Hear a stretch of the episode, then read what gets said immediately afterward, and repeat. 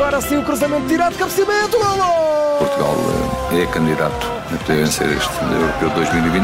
É golo imortal, é golo de Portugal! É Ronaldo, desvio, marca! Sim, Cristiano!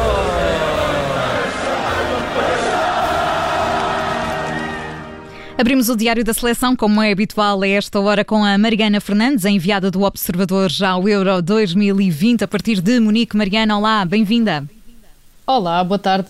Queres falar, queres começar por falar do último treino eh, da seleção antes do jogo com a Alemanha? Sim, exatamente. A seleção nacional treinou então eh, hoje à tarde, já ao início da tarde, Uh, no Allianz Arena, portanto no relevado onde vai amanhã defrontar uh, a seleção alemã. Estádio lindo, último... podes dizer.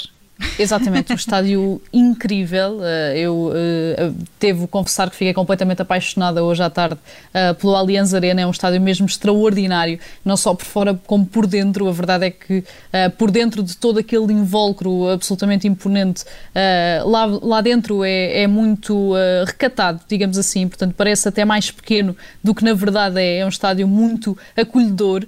Uh, e é um estádio verdadeiramente espetacular. Este onde então a seleção treinou hoje à tarde pela última vez antes de jogar amanhã uh, contra a Alemanha, nessa segunda jornada da fase de grupos do Euro 2020. Um treino uh, habitual, normal, com a equipa separada em dois grupos e com os, os guarda-redes, os três guarda-redes a realizarem trabalho específico e que contou com essa grande ausência de Nuno Mendes. Nuno Mendes, que Fernando Santos já garantiu que não está apto para fazer parte da ficha de jogo amanhã. Ele sofreu uma mialgia na perna esquerda e também já não tinha treinado ontem, no último treino ainda em Budapeste, e foi também a grande ausência deste treino da Seleção Nacional.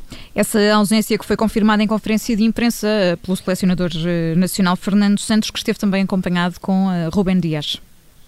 Sim, Fernando Santos fez essa antevisão do jogo de amanhã, pediu de forma um bocadinho normal, é o discurso habitual do selecionador nacional, para termos alguma cautela uh, na forma como abordamos este jogo, alguma uh, gestão de expectativas, digamos assim. Claro que ele diz que Portugal, nesta altura e desde há uns anos para cá, é muito mais respeitado pelas restantes seleções do que era há uns anos, portanto, já ninguém, foi esta a frase do selecionador nacional, já ninguém vai jogar com Portugal e vai achar que vai ganhar facilmente, portanto, toda a gente sabe que jogar com Portugal tem uma, uma dificuldade acrescida, mas disse, claro, que continuamos a ter de jogar com a Alemanha na Alemanha, portanto, eh, com um estádio com público, com o estádio que é o Estádio Nacional, nesta altura eh, da Alemanha, aqui em Munique, com muita gente eh, nas bancadas, claro que não com tanta gente como em Budapeste, mas ainda com alguns milhares nas bancadas e por isso Portugal, obviamente, pelo menos nesse capítulo, estará em desvantagem. Claro que dentro do campo continuamos a falar de duas grandes seleções, tal como disse também Ruban Dias, que disse que Portugal começou muito bem, de facto, este europeu, mas está na altura, e foi isto que disse também,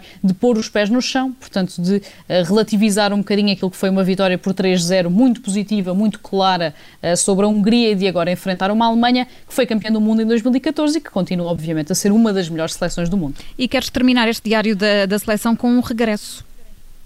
Sim, com o regresso de Renato Sanches a Munique, não deixa de ser uh, um pormenor engraçado uh, neste jogo entre Portugal e a Alemanha. Uh, todos nos recordamos de que Renato Sanches assinou pelo Bayern de Munique ainda em 2016, antes de partir até para o Euro 2016, onde acabou por ser uma das grandes figuras da conquista de Portugal em França, onde se tornou também o jogador mais novo de sempre a participar numa final do Campeonato da Europa. Ele tinha apenas 18 anos na altura. Sabemos também que tudo não correu propriamente bem em Munique, portanto, Renato teve poucas oportunidades, esteve emprestado ao Swansea, jogou muito pouco, uh, conseguiu mostrar muito pouco daquilo que todos nós sabemos que é capaz de fazer e, entretanto, em 2019 saiu então para o Lille, onde este ano, com José Fonte também, com Checa e com Tiago Jaló, conseguiu uh, conquistar a Liga Francesa, surpreender tudo e todos, surpreender o PSG, esse crónico campeão francês, e conquistar a Liga 1. Renato Sanches, como já temos visto nos últimos dias uh, e desde que se juntou à Seleção Nacional, está num bom momento de forma, tem sido usado por Fernando Santos principalmente para mexer com o jogo na segunda parte,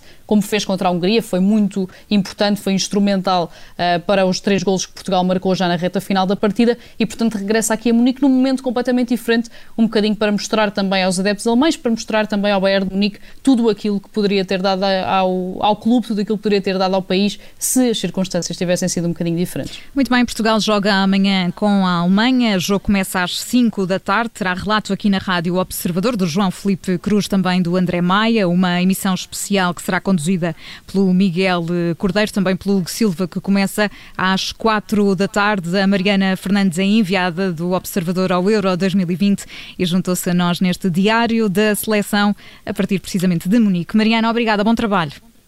Obrigada, até amanhã. Até amanhã. Agora sim o cruzamento tirado, cabeceamento, golo! Portugal eh, é candidato a poder vencer este Europeu 2020. É golo imortal, é golo de Portugal!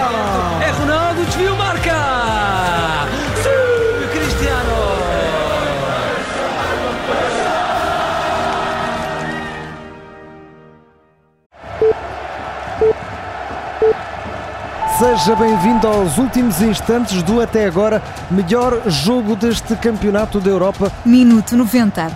Em cima do apito final, o resumo dos jogos deste europeu.